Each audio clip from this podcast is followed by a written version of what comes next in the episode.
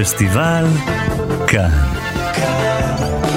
עם דני מוג'ה ויונתן גת.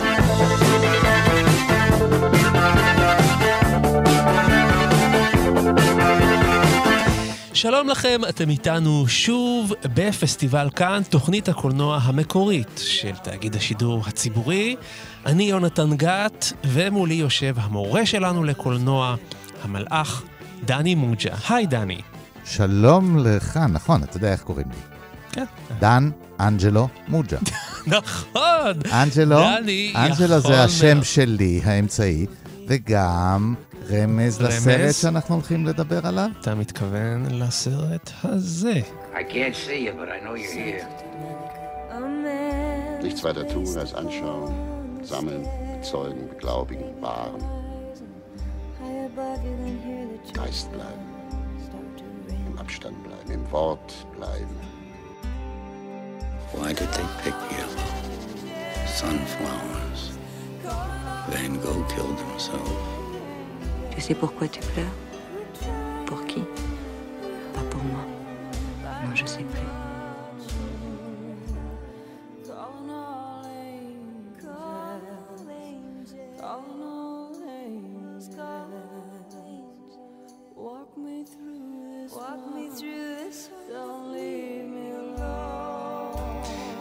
כן, שמענו קטע מתוך הסרט מלאכים בשמי ברלין, סרטו של וים ונדרס משנת 1987.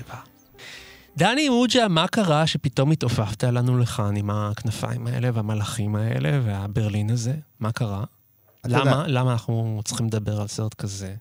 או, זה סרט אה, חשוב מאוד, זה סרט מצליח מאוד, זה סרט אה, מיוחד מאוד, אבל אה, אם אתה שואל על התוכנית שלנו, האם שמת לב שעד היום לא דיברנו על אף סרט ממערב גרמניה, אוקיי. נכון? דיברנו על סרטים גרמנים אילמים, אני חושב, אבל... נכון. מטרופוליס. כן, כן. מלפני שגרמניה הייתה לי שתי מדינות, כן?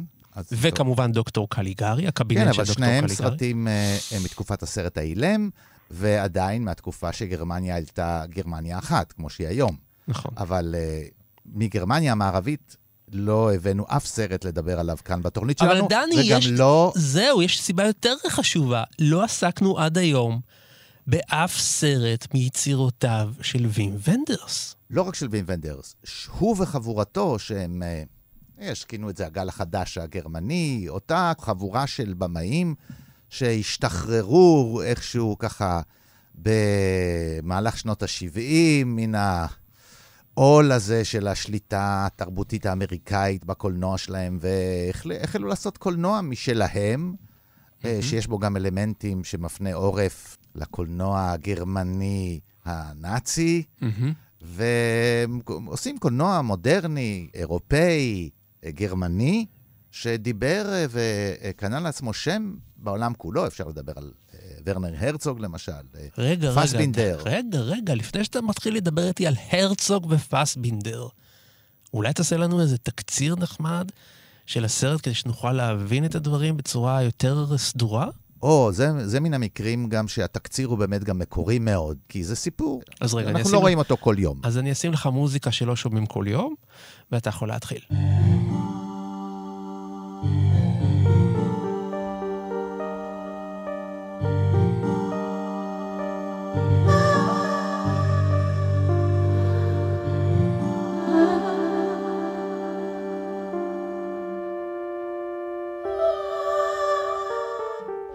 ובכן, הסרט הזה מתרחש בברלין, המחולקת.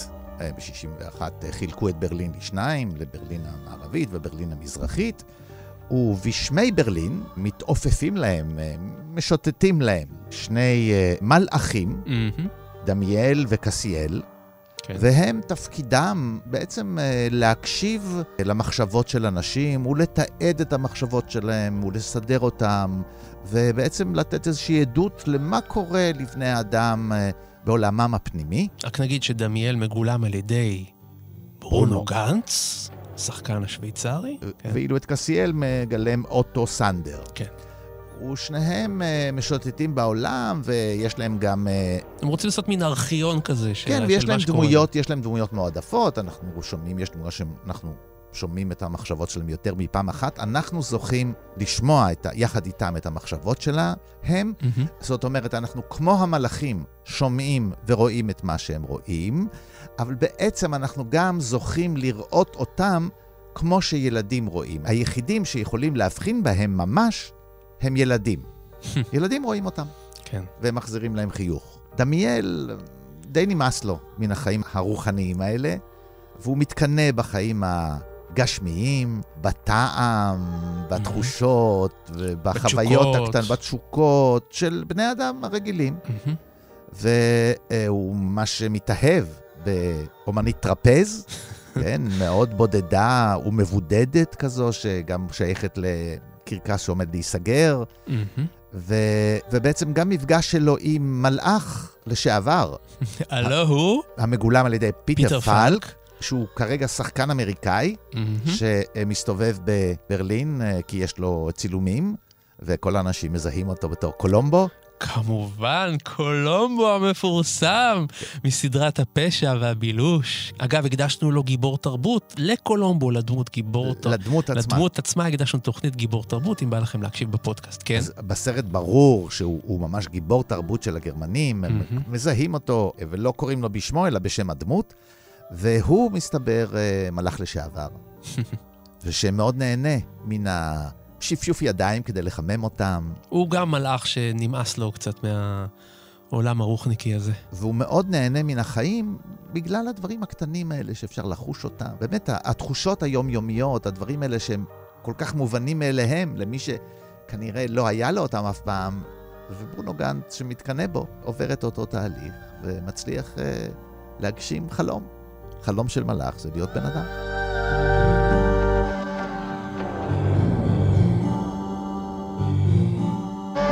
דני מוג'ה, אני מודה לך שהורדת את התסריט הזה מהאזור הרוחני אל האזור הגשמי.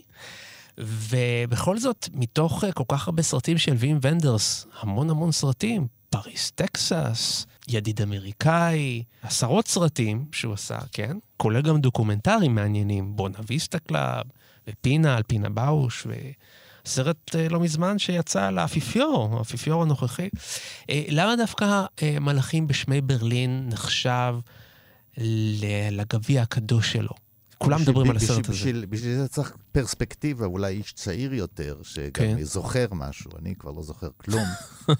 אז אולי תשאל ככה זה מישהו, אצלכם, תשאל ככה זה מישהו- אצלכם מעופפים בשמיים. תשאל אם מישהו גשמי שמבין אה, ברוחניות. אז איתנו נמצא מבקר הקולנוע שלנו והמרצה המבוקש לקולנוע, רון פוגל. היי, רון. שלום דני, שלום יונתן, מה שלומכם?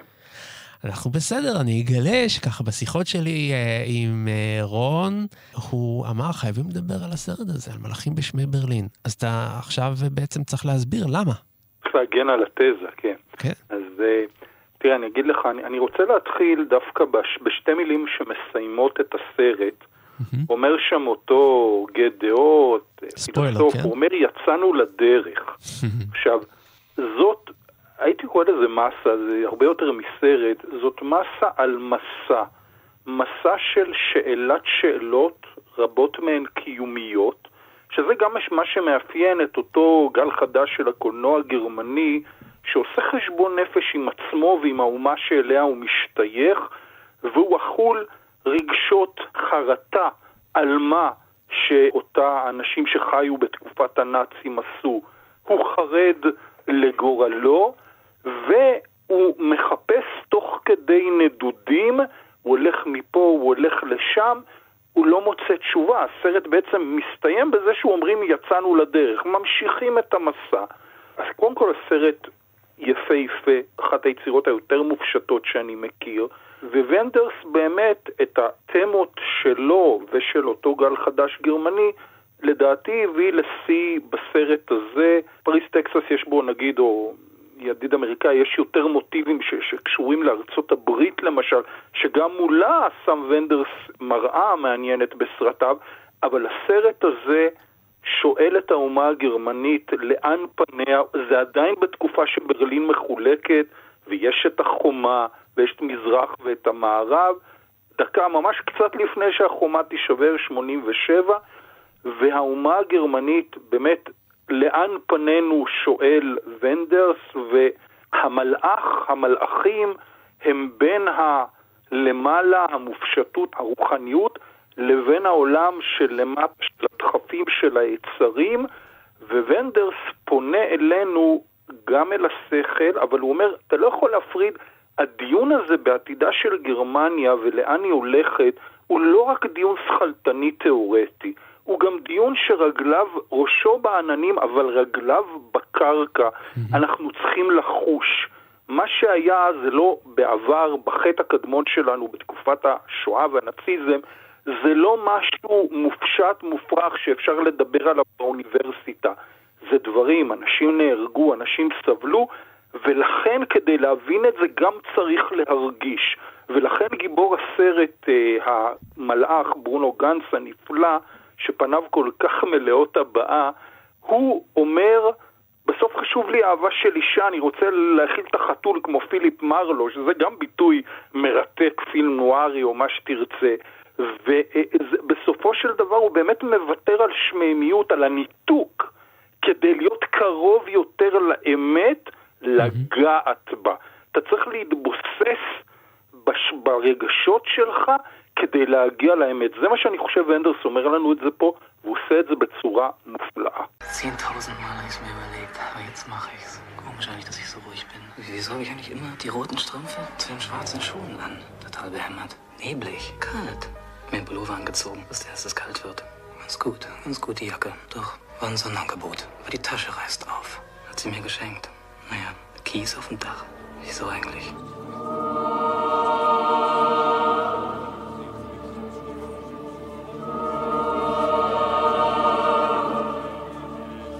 ונדרס מכניס לתוך הסרט, הוא נשען ושואף גם לפיוט וגם לעולם האינטלקטואלי. בפירוש סרט שפונה לאינטלקטואלים, הוא קצת סתום, אין בו עלילה ברורה, זה לא איזה קומדיה אמריקאית. ראינו כבר מלאכים שיורדים ומשפיעים על המציאות. נכון. בדרך כלל זה מלווה, או שזו פנטזיה מוחלטת, או שזה סרט uh, לילדים, או שזו... זה מרי פופינס כזה, סגנון. או שזו קומדיה למבוגרים, או שרק בזכות מלאך נעשה נגיד צדק חברתי. הרבה פעמים אמריקאים uh, יכולים להוריד מלאך. בקומדיה חברתית, כמו אלו חיים נפלאים עם ג'ימי סטיוארט, כדי uh, לחולל איזשהו שינוי וצדק, להביא צדק לעולם. זו, כן. זו קומדיה למבוגרים, זה אפשרי, זה לא שמלאכים יש רק בסרטי ילדים. כן. כאן, ברור לכולם שכנראה הסרט מדבר על משהו אחר. לא רוצה לספר לנו איזשהו סיפור על מלאכים שירדו והיה להם איזושהי הרפתקה שהשפיעה על בני אדם. פה ברור שזה משהו מעבר לכך. Mm-hmm. אז מצד אחד, אמ, יש תחושה של עכשוויות רבה של העיר הזאת, שצריך לזכור איך העיר הזאת נראתה. אנחנו בסוף שנות ה-80, לפני שנפלה החומה. הרצון הזה שהחומה המיותרת הזאת, האבסורדית הזאת, תיפול, בא לידי ביטוי, כי הם יכולים לעבור מצד לצד, והמצלמה של וין ונדרס, צריך להגיד, המצלמה ש... איזה מצלמה. שמי שמנהל אותה, כן, האחראי על הצילום פה זה הלקאן, מגדולי הצלמים אה, האירופאים בשנים האלה. ובמיוחד uh, בשחור לבן. כל רגע בסרט אפשר uh, למסגר אותו. באמת, זה מאוד מאוד מאוד יפה, זה עשוי באמת, זה יפהפה. Mm-hmm. באמת 50 גוונים של שחור לבן. אז המצלמה מאפשרת, היא יכולה לעוף, היא יכולה להיות למעלה. זה סרט שבטח היה אה, נראה קצת אחרת אם אה, כבר היו אה, רחפנים שעובדים בקולנוע, אבל הסרט מרחף.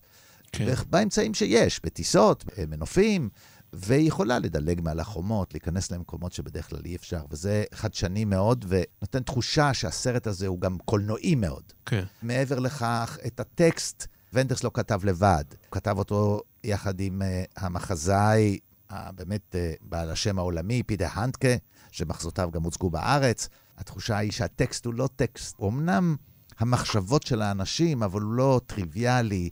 לפעמים הוא יומיומי לח, לחלוטין, אבל בכל זאת יש בו איזה דיוק של משורר, דיוק של כותב. אתה מרגיש את זה שיש פה יד שמכוונת את כל המחשבות האלה. זה גם טקסט שעובר בין כל מיני פורמטים. זה פתאום איזה יומן אישי, זה מתחיל באיזשהו יומן אישי, עובר אחר כך לשירה, אחר כך הרהורים, אחר כך כאילו משהו ריאליסטי, אבל בעצם זה לא בהכרח. כן, יש גם מספר ממש, הרי... יש גם מספר ממש. הפילוסוף הזה שמסתובב שם, שחוזר, כן, הוא, הוא, הוא נקרא הומרוס. כן, הוא המספר, כן, מגולל העלילה של, ה, של היקום. צריך לזכור שהמלאכים האלה תמיד היו כאן. הם היו הרבה לפני ברלין.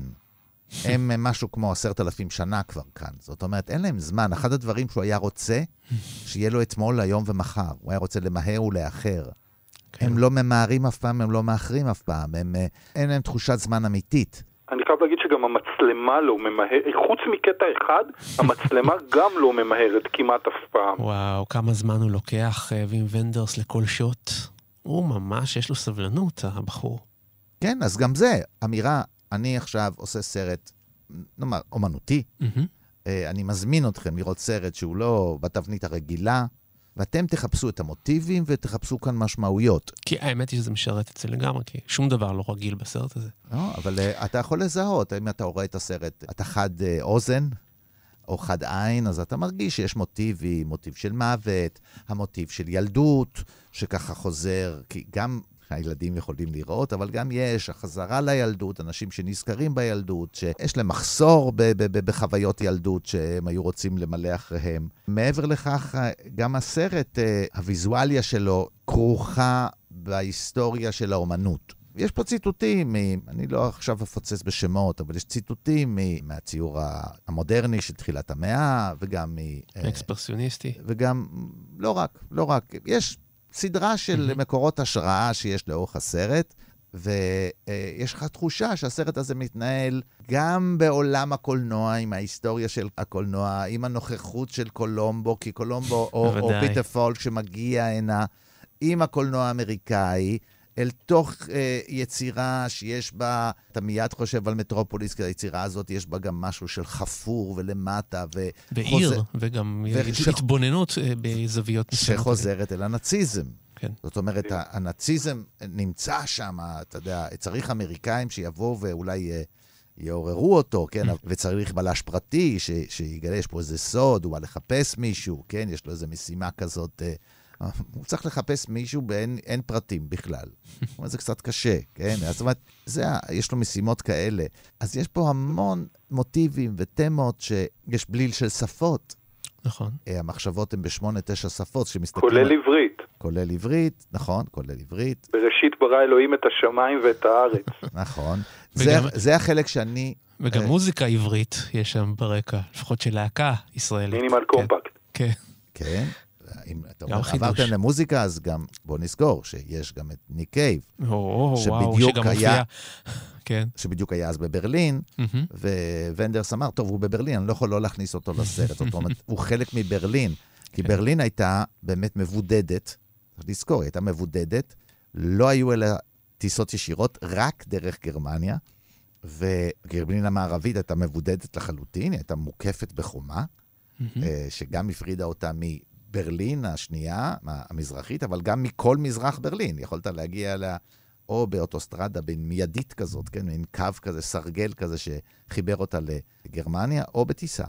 והבדידות הזאת, אז כל הופעה בינלאומית שהגיעה שם, כל uh, נוכחות של uh, אז יש לנו גם אה, את ניק קייב האוסטרלי, ויש לנו את... אה, זה דרך הליהוק. יש שם בחורות יפניות שרואות את ההופעה שלו. אה. כן, כן, יש, יש תחושה שהגיעו לכאן, והפריצה הזאת של הגבולות, שהעיר החנוכה הזאת, יש נוכחות uh, מתמדת, שעל עדיין ברלין לא השתקמה ממלחמת העולם השנייה. Mm-hmm. האמריקאי הזה שמגיע, אבל הוא מסתובב במקומות ש... הצבא שלו וחיל האוויר שלו והתותחים של הרוסים וחיל האוויר הבריטי השתתפו בהרס העיר הזאת, כן? לראות את הסרט היום זה באמת חוויה מיוחדת. מי שמכיר את ברלין, למשל, ביקור בפוצדאמר פלאץ, כן? כיכר פוצדם. כן. שהיא פשוט אה, אה, שדה פתוח. בכלל, יש שם המון מרחבים פתוחים, לא מפותחים, כי העיר כמו קפאה על, אה, על מקומה mm-hmm. אחרי החלוקה, לגמרי. ולראות את זה היום, ולראות איפה העיר נמצאה היום, אז זה גם עדות, זה, זה, זה קצת כמו סרט דוקומנטרי על העיר הזאת, שאיך היא נראתה כמה שניות לפני שהחומה נפלה. היסטורית, אני אומר כמה שניות, ש- שלוש שנים לפני.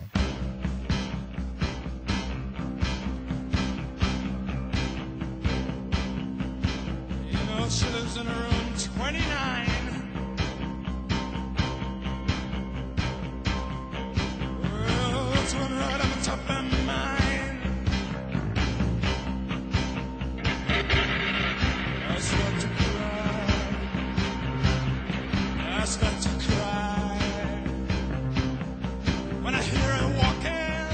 אני רוצה להגיד עוד משהו לגבי הנושא של התיאורטי מול המעשי.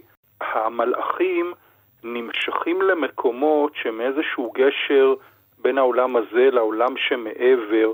שני עולמות כאלה, אחד זה הקרקס, שיש פה איזה רוח, איזה משהו של אשליה, משהו מעבר, וכמובן שאומנית הטרפז יש לה כנפיים, שהיא מזכירה מלאך על החבל, נכון. והמקום השני זה בעיניי אחת הסצנות הכי יפות בסרט, זאת הספרייה. ספרייה, היכל הקודש של הידע, ששם המחשבות עוזבות את האדם ומתחילות לנדוד בכל הידע הזה, ויש משהו מעבר, ולכן יותר מפעם אחת הם נמצאים בספרייה, כולל הסצנה באמת ששומעים את uh, הקטע בעברית, אז המשחק הזה על העולם הרוחני מול הגשמי מאוד ברור בסרט ומאוד מעניין, וגם אתה אמרת, דני, חלק מהחשבון נפש והחרטה זה לחזור ללב המאפליה, להראות את ברלין מפוצצת, להראות אנשים כנאצים וניצבים יהודים, להזכיר את זה, לא להתחמק מזה, לנסות להתעמת עם העסק הזה. אז הוא כל הזמן מנהל דיון עם עצמו, ודרך אגב, בעיניי, המלאכים שהם מתעדים, רושמים, זה כמו במאי קולנוע שעושה סרט ומתעד מציאות בצורה כזו או אחרת, ווים ונדרס, כמו שאמרת יונתן, גם דוקומנטריסט, הוא נמשך גם לריאלי, כך שאולי הוא המלאך באיזשהו מקום, ושוב, וזה הרצון שלו להגיע לאיזה שלוות נפש שהוא לא מסוגל להגיע אליה, כי כמעט רוב הגיבורים שלו הם כל הזמן פרפטואום מובילה במסעות מסעות כדי לחפש את עצמם. הגיבור של פריז טקסס הולך במדבר ומחפש את עצמו, ואליס בערים ועוד... כל הזמן שם כולם מחפשים ולא בטוח שהם מוצאים את התשובה. החיפוש כנראה אצל ונדרס הוא הדבר שירפא את בני הדור שלו. ככה זה נראה מהסרט. אנשים כל הזמן בסרט הזה, הזונה שואלת את עצמה שאלות, זה שנפצע אומר אולי לא פה, אולי לא שם. כל הזמן אנשים מפקפקים ושאלות, זה סרט עם הרבה יותר שאלות מאשר עם תשובות. Mm-hmm. הוא מעיק גם באיזשהו מקום בגלל זה. Erst das Staunen über uns zwei, das Staunen über den Mann und die Frau hat mich zum Menschen gemacht.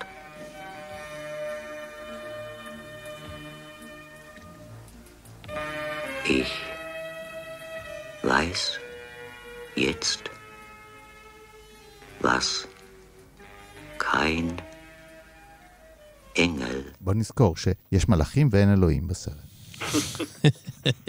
עכשיו, אולי חטאתי כשאמרתי שאף סרט אחר, אה, שאלה של חיים ומוות, אה, אה, היה סרט שכן היו בו מלאכים, וטיפלו בזה, גם עם הומור מסוים, אבל מלאכים שמאסו בחיים הרוחניים שלהם ורצו לגעת. עניין של חיים ומוות של פאוול ופרסבורגר.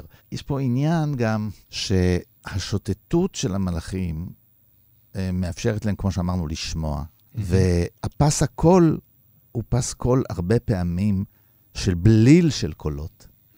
לפני שהם מחליטים, או כשהם זזים. אתה יודע את מי זה מזכיר לי? את דיוויד לינץ'. גם הוא משתמש בפס הקול במין ערבול של קולות אקראיים כאלה. כן, זה, עד שאתה מתפקס, כמו תמונה שהיא כולה בפוקוס, אז על מה אני אסתכל? אז יש סאונד שהוא כולו, אין חזית ואין עורף, ואתה צריך לבחור, כשרואים את הסרט בעברית, אז זה קצת קשה, כי נבחר בסופו של דבר כל פעם מה מתורגם, אז אתה, האוזן הולכת אה, אה, למה שמתורגם, אבל אה, הבליל הזה, המגדל בבל הזה של הקולות, ש, ש, ש, מין המולה כזאת, אבל מאחר ואלה מחשבות, אז גם אם המחשבות הן מחשבות שיש בהן קריאה, אף פעם זה לא בקול רם, תמיד זה שקט, להדהד את העובדה שהם לא נשמעים. אז אין פה צעקנות, זה, זה, הצעקנות ישנה רק ברגעים כמו מופע של ניק קייב, או, או משהו שקורה שיש בו צעקה. אבל שאר הסרט, הוא מתרחש יחסית בשקט. יש שקט גדול, שהוא העולם האקוסטי של המלאכים האלה. מהמם. הם שומעים מה שהם רוצים, אבל זה במין שקט כזה. והעיר הזאת היא, אף שהיא עיר סואנת, יש בה תאונות דרכים, יש בה, קורים בה דברים שקורים בעיר, אה, היא לא מנוקה מן העירוניות שלה בגלל שהמלאכים מסתובבים. הם רואים פקקים, פקקי תנועה, הם, הם רואים את מה שאנחנו היינו רואים, מזווית קצת אחרת, יש להם יתרון של זווית, אבל הסאונד הוא סאונד באמת מיוחד שלהם. וגם אם יש אמבולנס, הוא רחוק. הם מואסים בשלווה הזאת.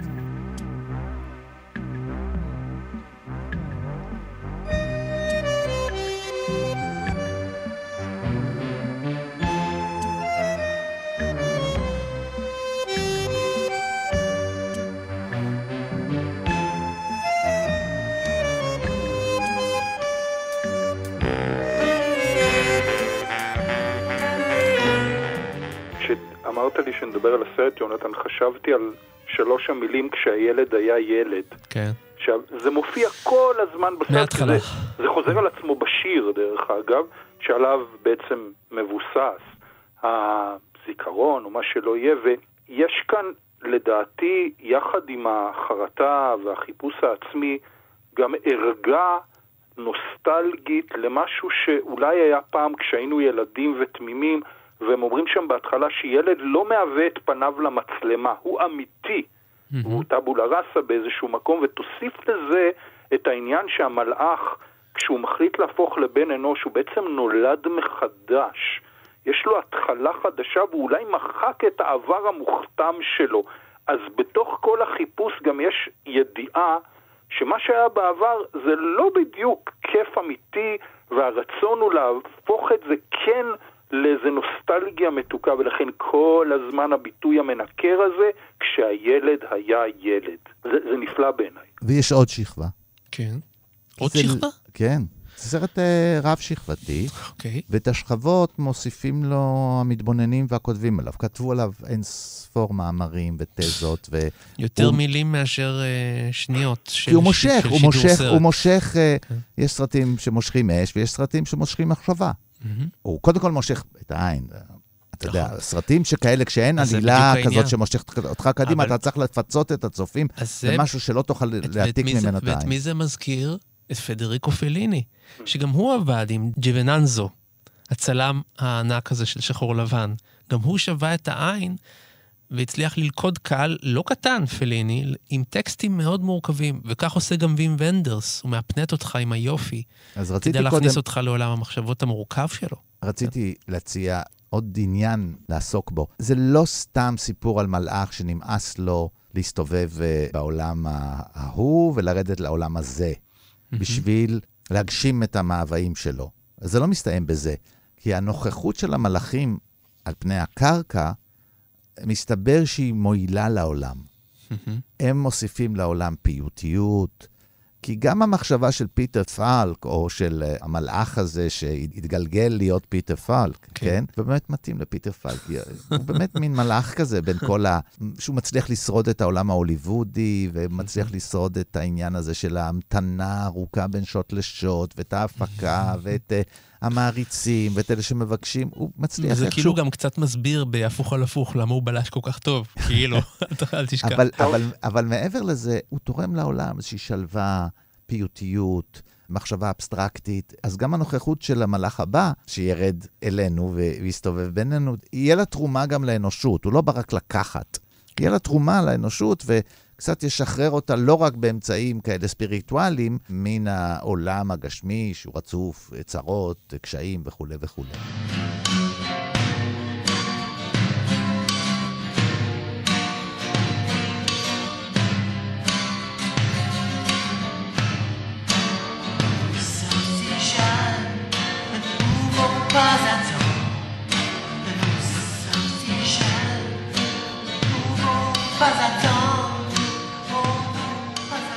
אפשר לראות את הסרט הזה מן הסוף רגע, לקרוא אותו מן הסוף, כי הסרט מוקדש לשלושה מלאכים. אבל הם היו כולם בשר ודם.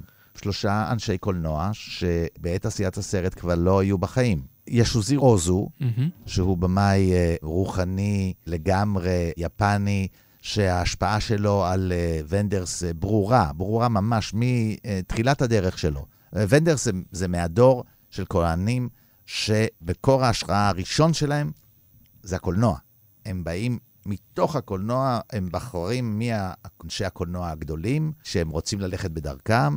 הוא מקדיש את הסרט לפרנסואה טריפו, מהמם. ואפשר לומר שטריפו הוא האבא הרוחני שלו בכל מה שלהסתכל על פרטים. על אה, הפורמליזם אה, גם. על הצורניות. הקולנוע הצור- כן, הצורני, אבל, כן. אבל גם על בני אדם, על בני אדם. המבט, ההומניזם. ההומניזם של, של טריפו. הוא מקדיש גם את הסרט לטרקובסקי, אולי בגלל אה, אניגמטיות, או, או הרצון להיות שם במקום קצת אה, מיוסר, אני לא יודע בדיוק, מהמם. כן? זה פחות אה, אחד על אחד. אה, ש... והאיטיות של השוטים. יכול להיות. כן, אני, כמו טרקובסקי, אם טרקובסקי מותר לו, גם אני, כן.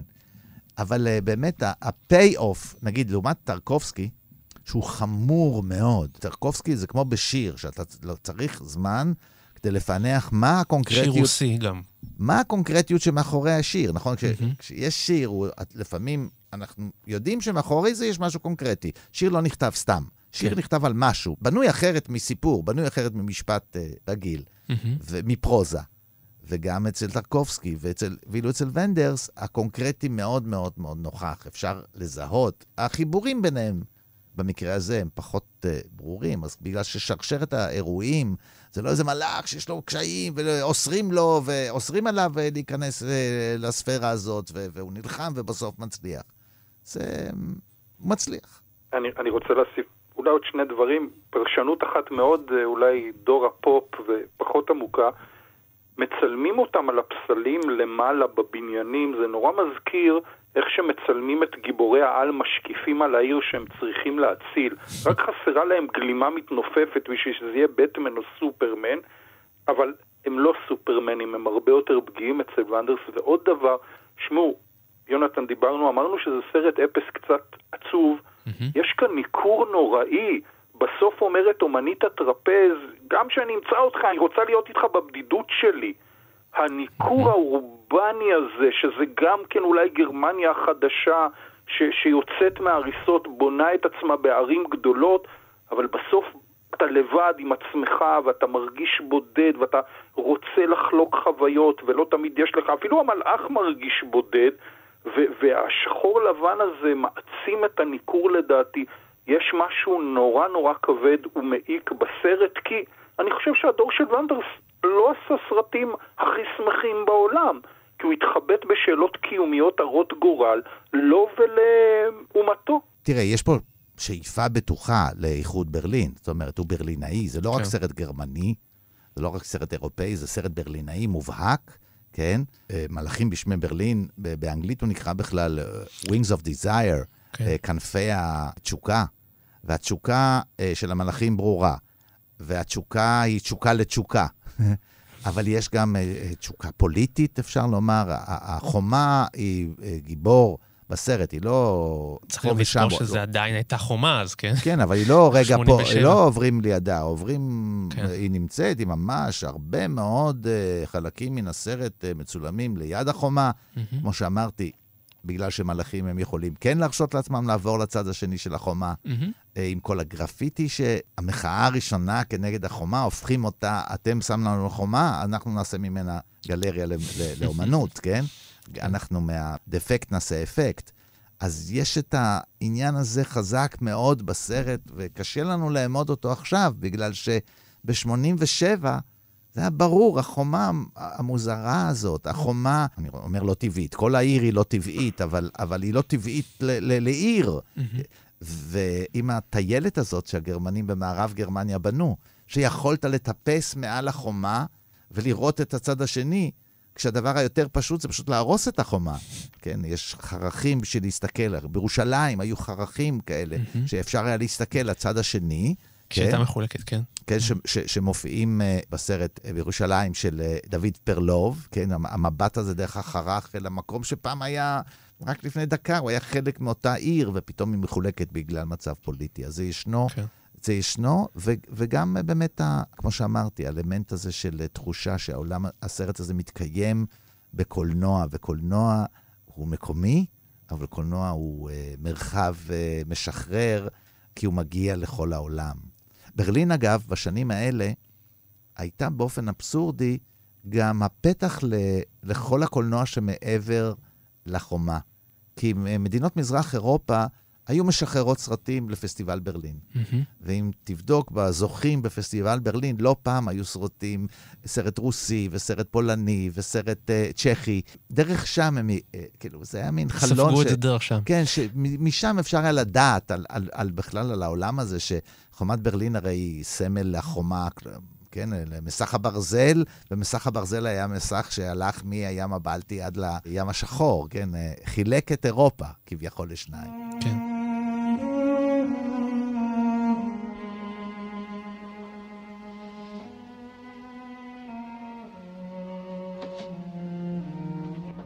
Jamais ce soir. Pas de trapèze le soir de pleine lune. Pas la dernière fois. La toute dernière fois. Je pense que je dois arrêter ce rêve. Fini le cirque.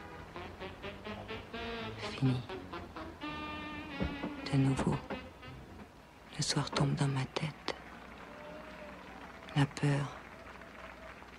Peur de la mort. Pourquoi pas la mort? L'essentiel parfois, n'être rien que beau. אם הייתם צריכים לאפיין, נגיד, את הסגנון של אה, וים ונדרס, לעומת בימאים אחרים מאוד מאופיינים, יש לו את האפיונים שלו, אבל איך היית מנסח את זה? נגיד, אני, כשאני אה, ראיתי את הרטרוספקטיבה שלו בסינמטק תל אביב, אה, לפני, אני חושב, אה, שנה, שנתיים, משהו כזה, היה אפשר לראות איך וים ונדרס מתייחס לקולנוע כשירות למיצג אומנותי שהוא חשוב יותר מה, מהסרט הקולנועי. מה, מה אני מתכוון? למשל, יש שם ממש השפעה גדולה מאנדי וורהול, השינה. מה רואים בסרט של אנדי וורהול? רואים שעות שלמות, אני חושב שזה שמונה שעות, שפשוט אה, זוג יושן במיטה, that's it. ואצל וים ונדרס היו מספר סרטים קצרים, שאני אומר קצרים זה 25 דקות, שהוא מצלם בו כביש. עכשיו, כביכול לא קורה שום דבר בכביש. מצד שני, קורה המון בכביש. כל הזמן יש שם תנועה, קורים דברים. כמובן שהקהל יצא, תוך שלוש-ארבע דקות יצא מהסרט, אני נשארתי עד הסוף, הצלחתי. וזה כמובן האמירה של וים ונדרס, אמירה שלו כאומן שמסתכל על הקולנוע לאו דווקא כאמצעי ל storytelling, אלא יותר לאמצעי מבע רגשיים. והקולנוע מבחינתו זה עוד דרך אחת לסיוע בהפיכת הרעיונות הפילוסופיים שלו למשהו שאפשר אה, לאחוז בו. אתה מבין מה אני מתכוון? אני מבין איך לאפיין אותו. קודם כל, אה, ונדרס אומר בריש גלי, באמצעות הסרטים שלו, גם אה, הוא לא איש ששותק, והוא אוהב לדבר על קולנוע, והוא אוהב להופיע, אבל הוא עושה אומנות. או.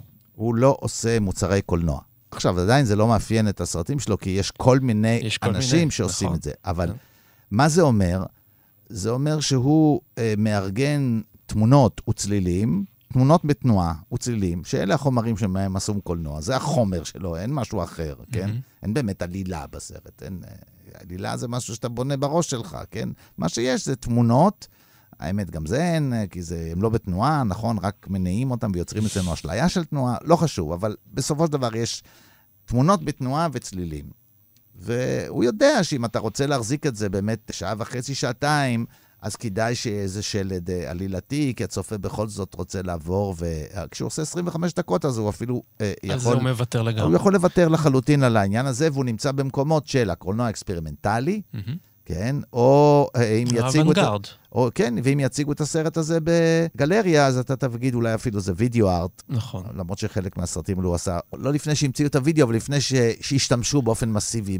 במכשיר הזה כדי לייצר אומנות שמוצגת בגלריות, נגיד, ולא באולם קולנוע. כן. כן, אם לעשות איזושהי מה הפרדה. שנקרא אומנות מיצג.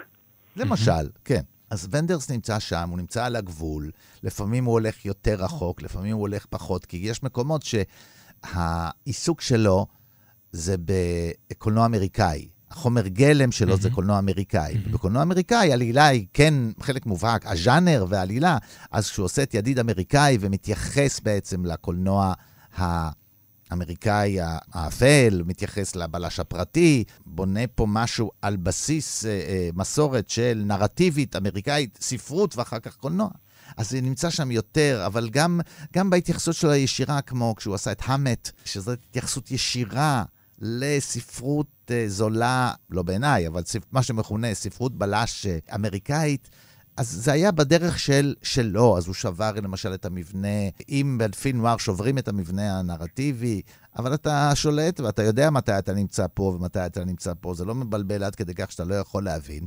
הוא ילך יותר כמו זרם התודעה וישבור את הכרונולוגיה כך שיהיה לך יותר קשה, תצטרך יותר בקושי. ולכן אה, באמת, זה, לא כל סרט שלו הוא הצלחה גם... אה, ברור. אבל הוא מתקבל תמיד באהבה בפסטיבלים. תמיד יהיה חשוב, מה שיש לו להגיד. אבל אתה יודע את מי זה מזכיר? זה שוב פעם מזכיר את דויד לינץ'.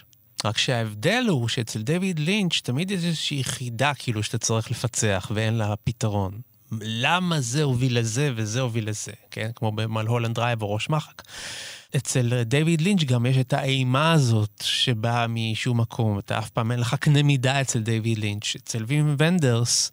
אתה יודע, אפשר לשרטט כן. מסלולים הפוכים, כי לינץ' בא מן האומנות הפלסטית, ככה הוא גדל, זה השנים הפורמטיביות היו באומנות הפלסטית, והוא הולך אל הקולנוע. כן. כן, הוא הולך לקולנוע והלך מעבר, הוא עושה לטלוויזיה גם, כן, הוא, הוא, הוא, הוא יודע שבסוף הוא מגיע לקהלים כאלה, הוא חי בארץ שאתה לא יכול לעשות באמת כל מה שאתה רוצה בלי... אז הוא צריך להכניס אימה, והוא צריך להכניס דברים שמטרידים אותו, אבל שהם גם מושכי קהל, כן? ונדרס עשה בעצם מהלך הפוך, כן? הוא מתוך הקולנוע הולך אל עולם האומנות, והשירה, כן. והעולם האינטלקטואלי.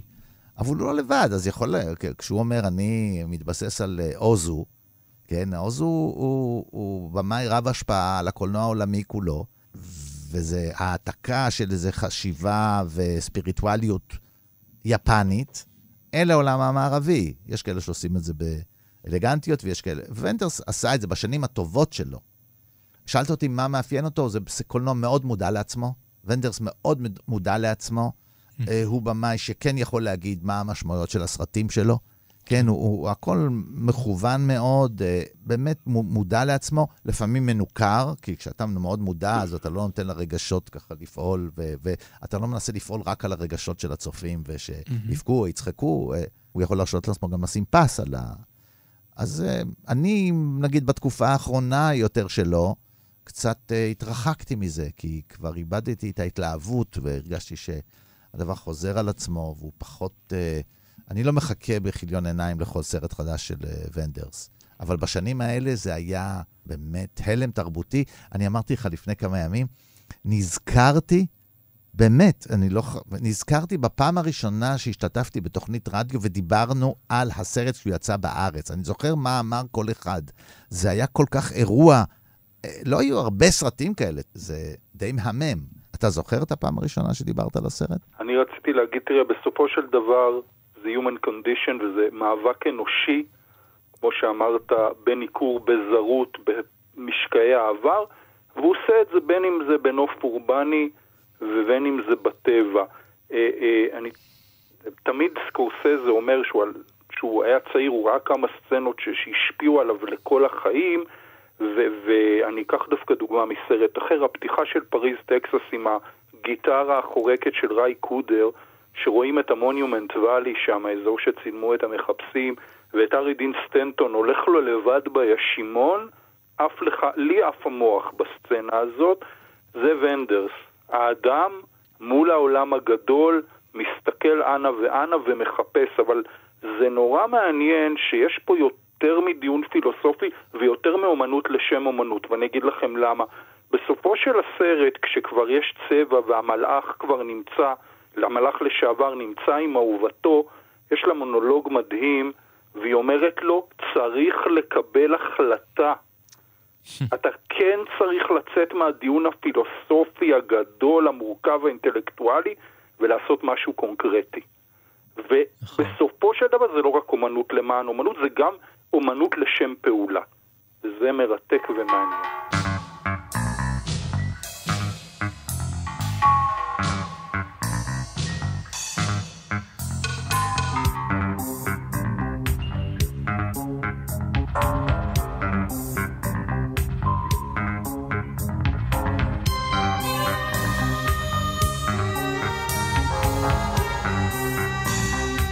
סיימנו, אבל זה לא הכל, כי לפסטיבל כאן יש עוד הרבה מאוד תוכניות שהקלטנו ושידרנו עד היום, וביניהם על עוד סרטים גרמניים, כמו מטרופוליס והקבינט של דוקטור קליגרי, ויש עוד סרט שבו מופיע פיטר פלק. דני, אתה זוכר איזה? הופעת אורח גם כן. אני אזכיר לך? נכשלתי בחידון אה, של פסטיבל כאן. קודם כל, אז קודם כל, בהחלט בסרט של ג'ון קסאווטס, כמו שרון אמר. ליל הבכורה. כמובן ליל הבכורה, הוא מופיע בסוף ככה בתור uh, מישהו בקהל. ויש עוד סרט אחד שבו פיטר פלק מופיע, הנסיכה הקסומה. נכון. שם כמובן הוא מספר את הסיפור לנכד שלו. אז כל הפרקים האלה נמצאים באפליקציה שלנו שקוראים לה כאן, או בכל אפליקציית פודקאסטים אחרת שאתם מעדיפים. מקישים פשוט פסטיבל כאן, וכל התוכניות יחכו לכם שם. אנחנו רוצים להודות לטכנאי שלנו, שרון לרנר, לעורכת הטכנית חן עוז, לאבי שמאי ולצח סלוצקי שהביאו אותנו כאן לשידור. ואנחנו רוצים להגיד תודה למבקר הקולנוע שלנו ולמרצה לקולנוע שלנו, רון פוגל, תודה רבה שהיית איתנו. תמיד לעונג. אני הייתי יונתן גת, ודני מוג'ה, אני חושב שהגיע הזמן לתלות את הכנפיים, להשאיר אותם, והגיע הזמן אה, לפרוש קצת, מה אתה אומר? לחיים יותר רוחניים? להפך, לחיים יותר גשמיים. למה? כוס תה. זה מה שעושה לך את זה? חמם את הידיים על כוס תה, זה מה שעושים בגיל הזה, אין מה לעשות. אה, אז אה, תחזרו אלינו מעופפים ומאושרים וגשמיים ורוחניים ומה שאתם רוצים בשבוע הבא לפסטיבל כאן, ונדבר על עוד סרט מעניין נוסף. ביי ביי. להתראות. ביי ביי.